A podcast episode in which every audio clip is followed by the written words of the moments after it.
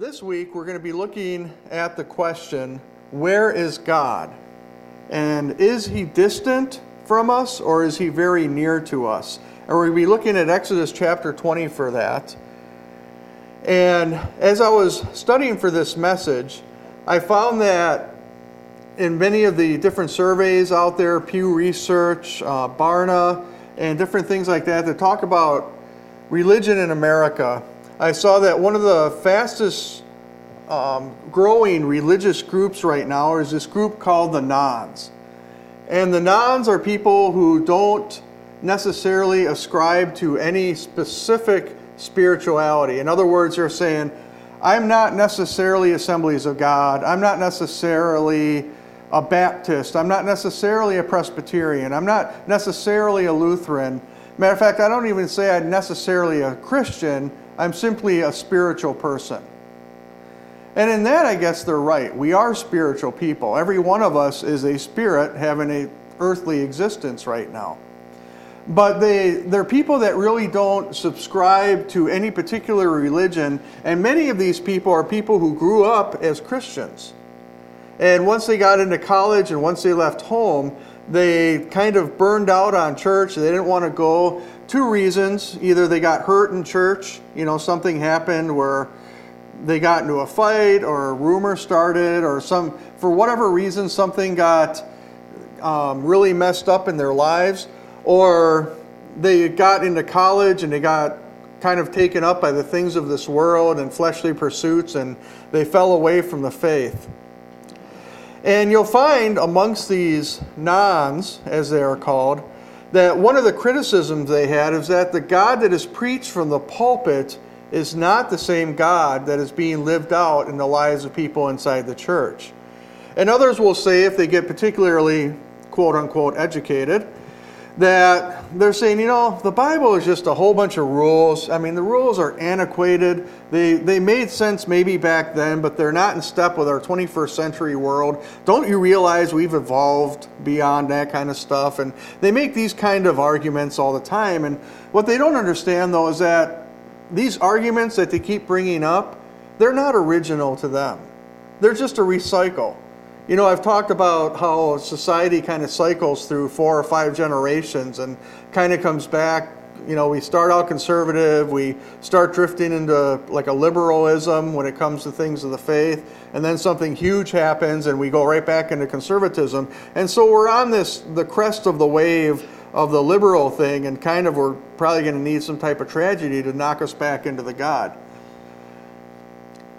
And the, one of the roots of these arguments, though, comes from a heart condition of being in love with God, not for being in love with God for Him, but for being in love with God so He will bless you. And it comes from, and that is the wrong mindset. And we see this mindset here in Exodus 20, that this mindset was prevalent in the people as they just what that had just witnessed some of the most incredible miracles ever recorded in the Bible. I mean, these the Israelites that are before Mount Sinai in Exodus 20 had seen 10 different horrific plagues come upon Egypt, many of which could not be explained by natural phenomenon. They saw the plundering of Egypt. They saw people that had been ruthlessly driving them as slaves suddenly turn over all their wealth to them to get them to leave the country. They saw the escape from Egypt. They saw the, the chariots running right after them. They saw their backs up against the Red Sea. I mean, if you want to think about it, God, if if God was a human general, you'd say he's crazy. You never put your back against an ocean and fight a battle. So, I mean, they, they, saw this. They thought they were going to die. And then God performs a miracle of parting a sea before them. And not only parting a sea before them, but taking ground that had been saturated in water for so long that there's no possible way they could have crossed it without sinking up to their waists in mud. He made it absolutely dry. So, that was an incredible miracle. These people have just witnessed this a few weeks ago. And not only that, in their current in this current moment, they have a cloud that follows them around.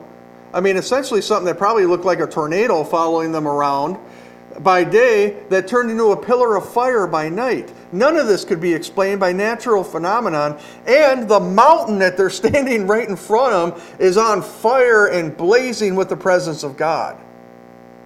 So that is that is the what they're looking at right here, and that's where they came from. And their reaction to the presence of God is very interesting here. And it is very telling of their heart condition, and that is what makes it so tragic. And that's where we're going to pick it up in Exodus chapter 20, verse 18. Now all the people witnessed the thunderings, the lightning flashes, the sound of the trumpet, and the mountain smoking. And when the people saw it, they trembled and stood afar off. Then they said to Moses, You go speak with us, and we will hear, but not let God speak with us, lest we die. And Moses said to the people, Do not fear, for God has come to test you, that his fear may be before you, so that you may not sin. So the people stood afar off, but Moses drew near to the thick, thick to the dark or thick darkness where God was. And Father God, we just ask, Lord, that you just help open this scripture to us. That we will be people that seek you, not your hands for your blessing, not your spirit to make us have a good time in you, but people who want to seek after you, your heart, and your face. People that bless you before we ask for a blessing from you. And Father, we just ask this in your name. Amen. So we look at this scripture, and a few questions came to my mind that we're going to be looking into today. First question is what keeps us from having a deeper relation with God? Second question is why does He seem sometimes so distant in our lives? And the third question is what is required to cultivate a deeper, trust filled relationship with Him? So let's first look at one of the heart conditions that blocks us from going deeper with God. And that heart condition is, is conviction of sin that doesn't um, have any type of repentance behind it. You know, we really don't like spiritual light, do we? We kind of run from spiritual light. It reminds me of our old house in Kenosha. We had a uh, westward facing window that was a uh, picture window, pretty big, covered most of the living room. And because it was a western facing window and just because of the way it was orientated, oftentimes the noonday and, and afternoon sun would constantly shine in there and it would be blinding. And our couch was up against a, a paneled wall, kind of like that. And so the room, just naturally, because of the paneling, was kind of dark. And we always had like a big thick curtain over the top of that window because you couldn't even sit in the living room without being blinded by light and to keep the heat out and things like this. But occasionally, you know, I'd be walking around because we had steam heat we had um, dust would be just a problem in that house because there wouldn't be a lot of air movement. So dust would just settle anywhere. And you would look, and I would comment about it. I'm like, you're getting kind of dusty in here. And everybody's like, I don't see any dust. And then all of a sudden you throw open the shades and you just see, you know, the quarter inch of dust on everything. Because, you know, with animals and people and everything, dust just builds up, especially until when we still had the carpet in the living room. And it's interesting that you really didn't see all the dust in the air. You didn't see all the dust on the on the entertainment center and everything until you really put a bright light on it. And it's kind of like that in the spiritual realm. Jesus kind of put it this way. He said, "For everyone practicing evil hates the light." and does not come to the light lest his deed should be exposed. But he who does the truth comes to the light, that his deeds may be clearly seen that they have been done in God. And to understand Israel's fear here, where they're sitting there shaking before Mount Sinai, we have to consider what happened in the previous verses here in Exodus 20. The entire nation of Israel had just heard the summary of the moral law. And that's what the Ten Commandments is. You break up all those 613 laws and separate them out from cultural, ceremonial, and moral laws. The moral laws were summarized in the Ten Commandments. And as they heard these laws being proclaimed, they were just like bullets piercing them to their very core.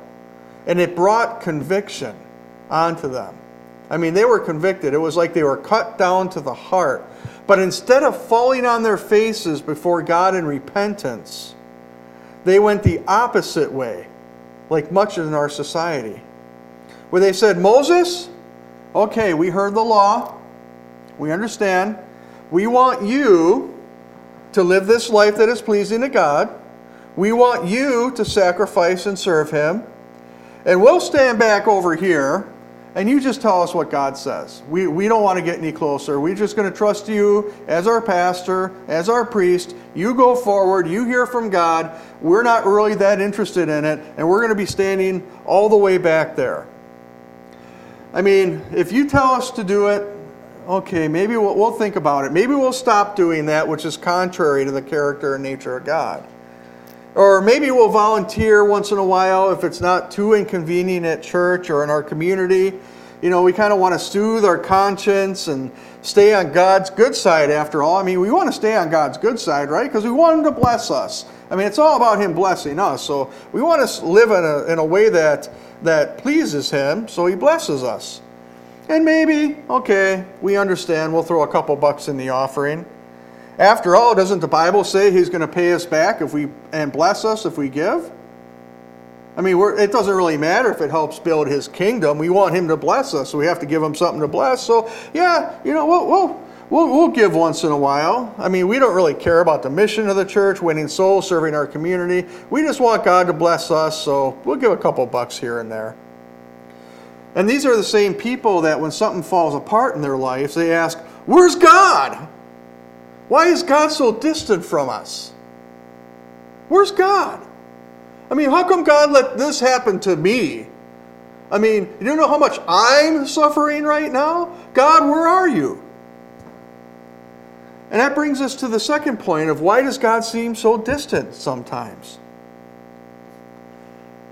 It's because the wrong view of God limits people in their relationship with God. I've used this analogy before, but it bears repeating that too many people look at God like he's a genie in the lamp. You rub him a certain way and he just will perform. I mean, there are books, books in Christian bookstores written like this saying, pray in a way that makes God answer and stuff like that. I mean, it's, it's, it's, it's almost a rich young ruler view of God. When he walks up to Jesus, say, hey, Jesus, how do I get eternal life? You know, it's, it's almost like you see him like whip out the checkbook saying, okay, how much is this going to cost me? Okay, I got money. I'll give you money. I'll contribute to your ministry. How much is this going to cost me? Eh, just give me everything. That's what he said. Sell everything and then follow me. Just totally blew him away. Too many people here live like I did when I was in elementary school. I don't know if you remember uh, report cards that you used to get in elementary school, you'd get your letter grade and then there'd be like a number one or two or, or some type of notation behind it and you'd have to flip the report card over and look at the what the notation said and you know it usually say for me C, C, C, C and then there would be two notations after every one. Number one, underperforming vastly under what he is capable of and two was does just enough to get by. And that is the, way that too many of us live our Christian lives now. You see, people don't want a Lord. The concept of a Lord being over them, of a king being over the top of them, is a foreign concept. But they do want the deliverer. They don't want to come under the, the constraints of the moral law, but they want to be healthy and wealthy and wise. They want to be blessed but they don't want a Lord over their lives. There are people who will see the wonders that God did and they'll be content with that. And we see the same attitude in the church today, in especially the Church of America. We want to sing, God bless America, but instead of asking God, how may we bless you today? I've stopped, I've stopped telling people God bless you. I say, may you bless God. Because if you start blessing God, He's automatically going to start blessing you. Specifically, here in the Pentecostal church, the Holy Spirit moves in our church, and we want that to happen. We want the Spirit to move. We want people just laying under the power and trembling under the power of God. We want that. I want that as your pastor. But we also have to remember that the Holy Spirit isn't just some, um, some force that just moves among us. He is God. He is God at his most intimate. And that means that he is showing up with all of his divine attributes, chief of which his holiness. So if we have a whole bunch of people dancing and singing when they're in here and walk out there and live like the rest of the world, I have to ask was the Holy Spirit really moving? Because the Holy Spirit is slamming into us and we should be changed people. Amen? And when the Holy Spirit's presence is felt among us, if it's really the Holy Spirit, and that's God's presence shining a light into every single part of us. The doors we try to stay shut, He is going to burst open. And most of us, if we're really honest with each other, fear being exposed like that. We don't want that to be exposed.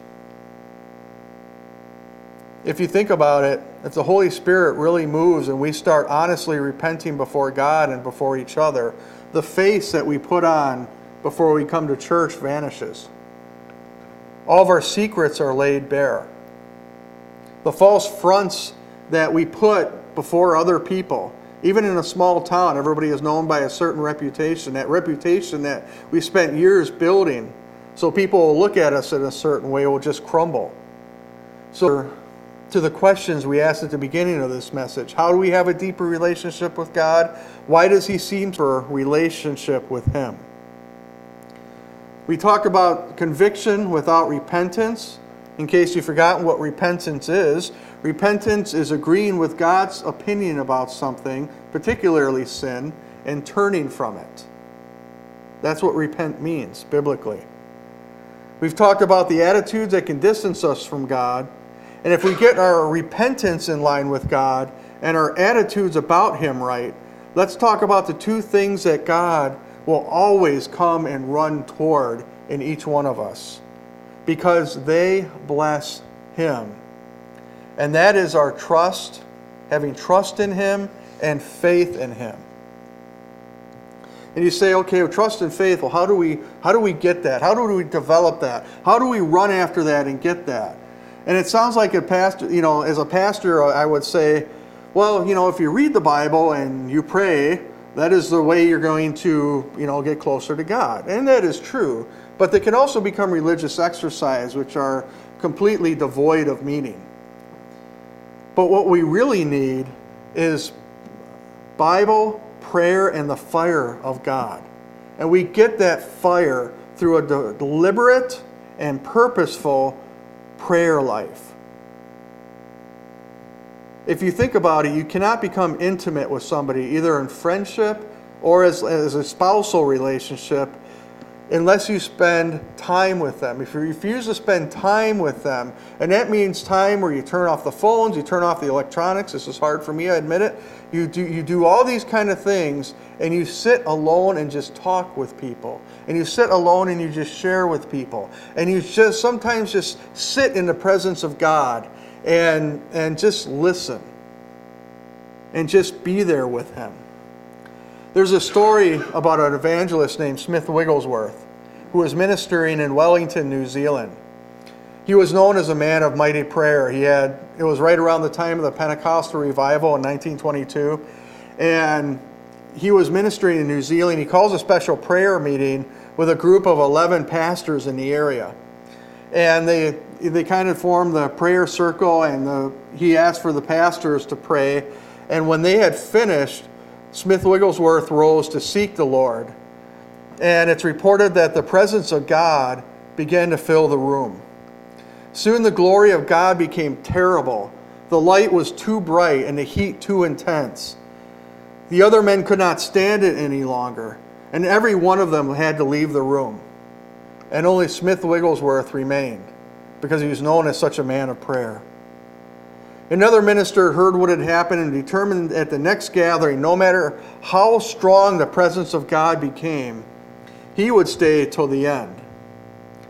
Once again, the scene repeated itself. Wigglesworth began to pray, and the holy presence of God filled the room, and the glory became unbearable.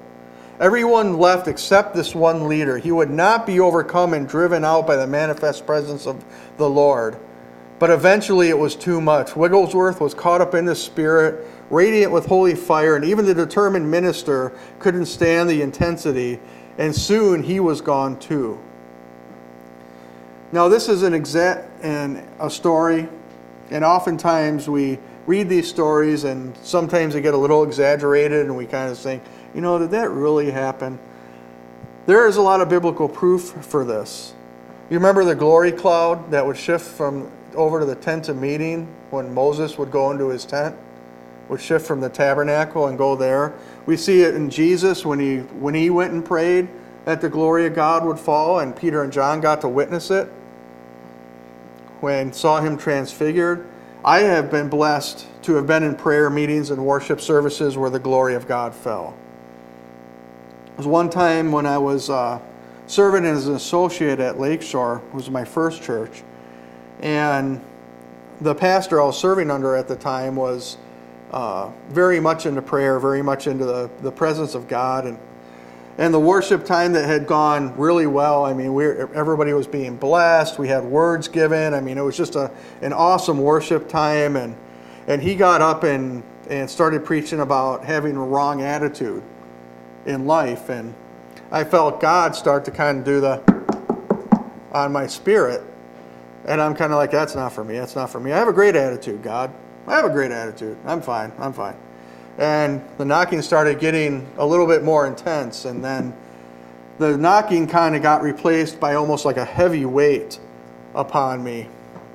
And I'm kind of fighting it, and the altar call came, and and I'm fighting it, and I just felt that God wanted me to go to the altar and, and repent and confess about attitudes I had, and and I just I was fighting, and, and finally I just I had to run up to the altar, and it was like He was reaching inside of me and, and grabbing that piece of rebellion in me, and I, my flesh was fighting back, and I was getting in a wrestling match with God.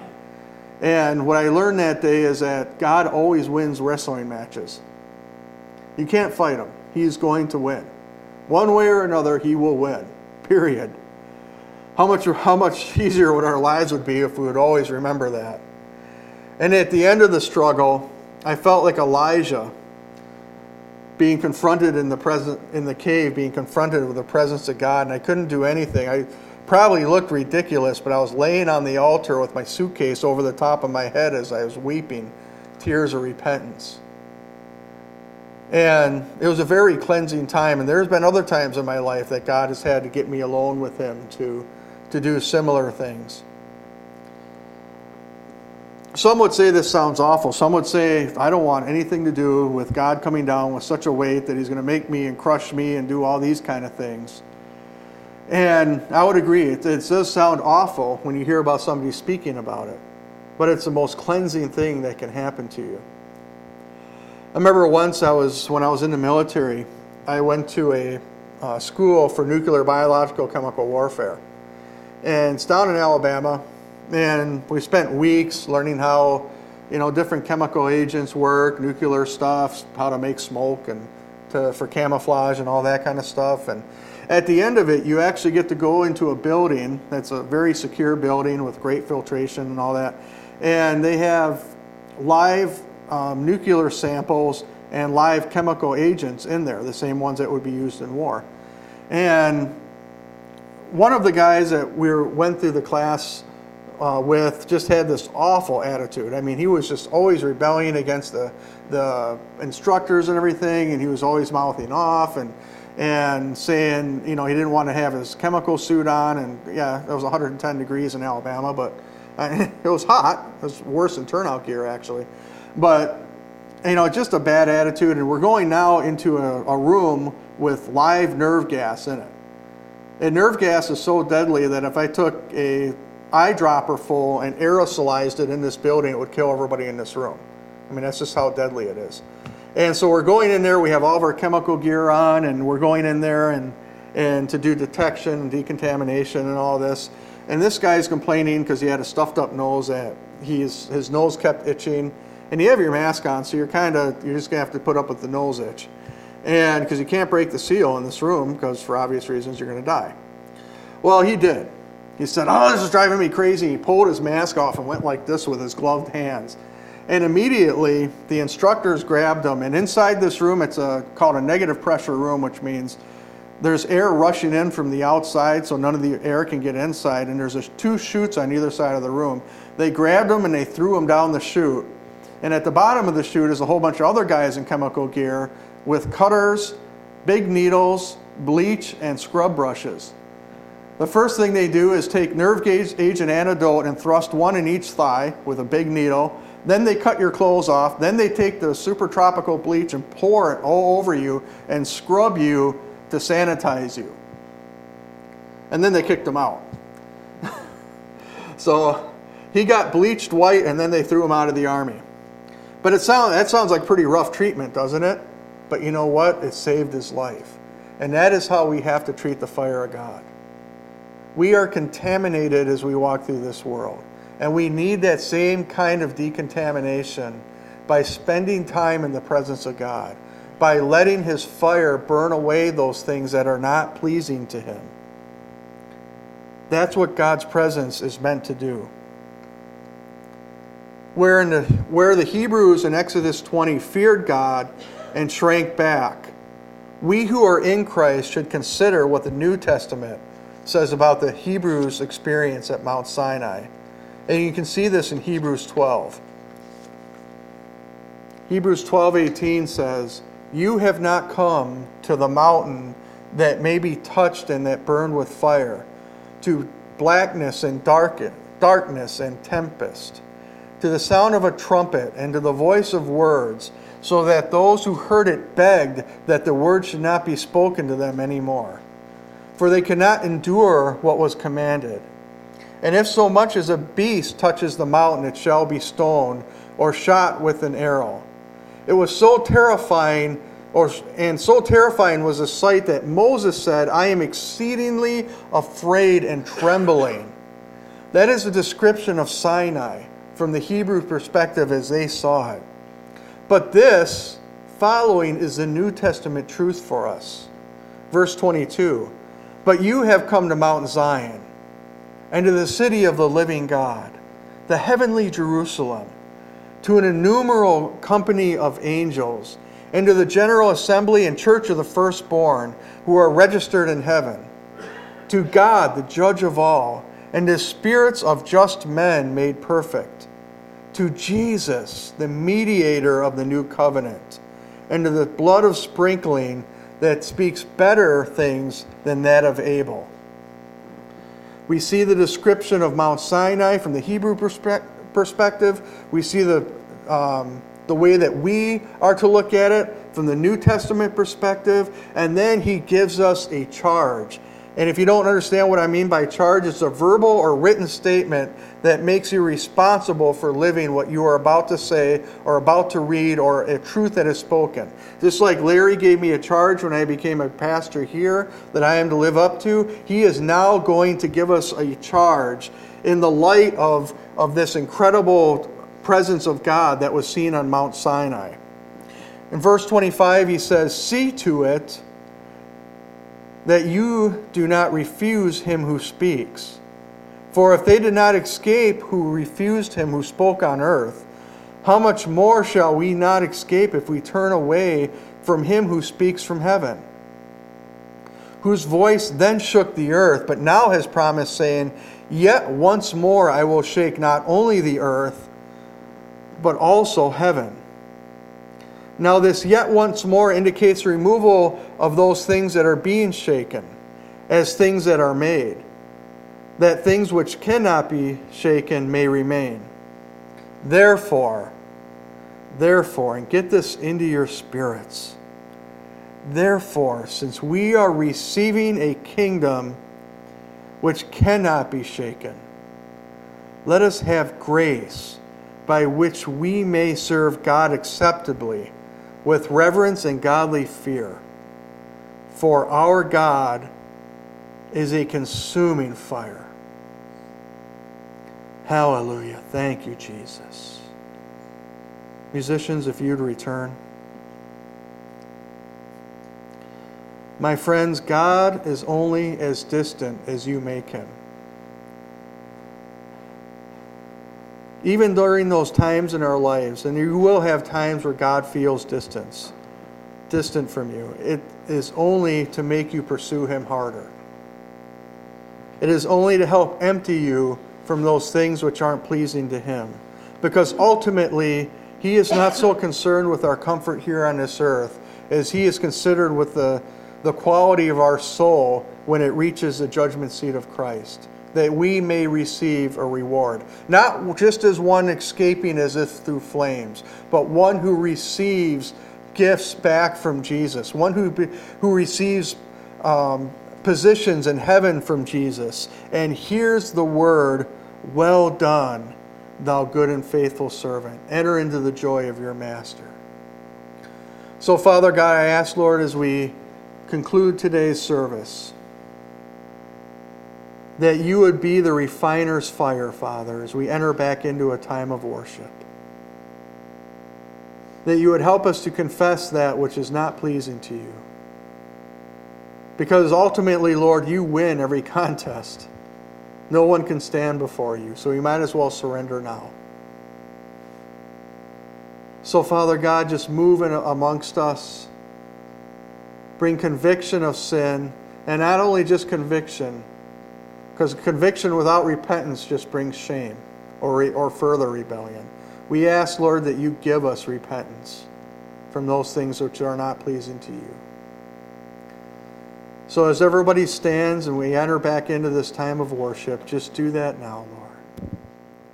And we ask this in your name. Thank you for tuning in to the Whitehall Assembly of God podcast. This is Pastor John Oscar, the senior pastor of Whitehall Assembly of God. If these messages have blessed you, I just encourage you to subscribe to these podcasts, and you'll be able to hear every single message that comes out of Whitehall Assembly. If you are interested, go on Facebook and like us on Facebook. We do have a Facebook page, Whitehall Assembly in beautiful Whitehall, Wisconsin.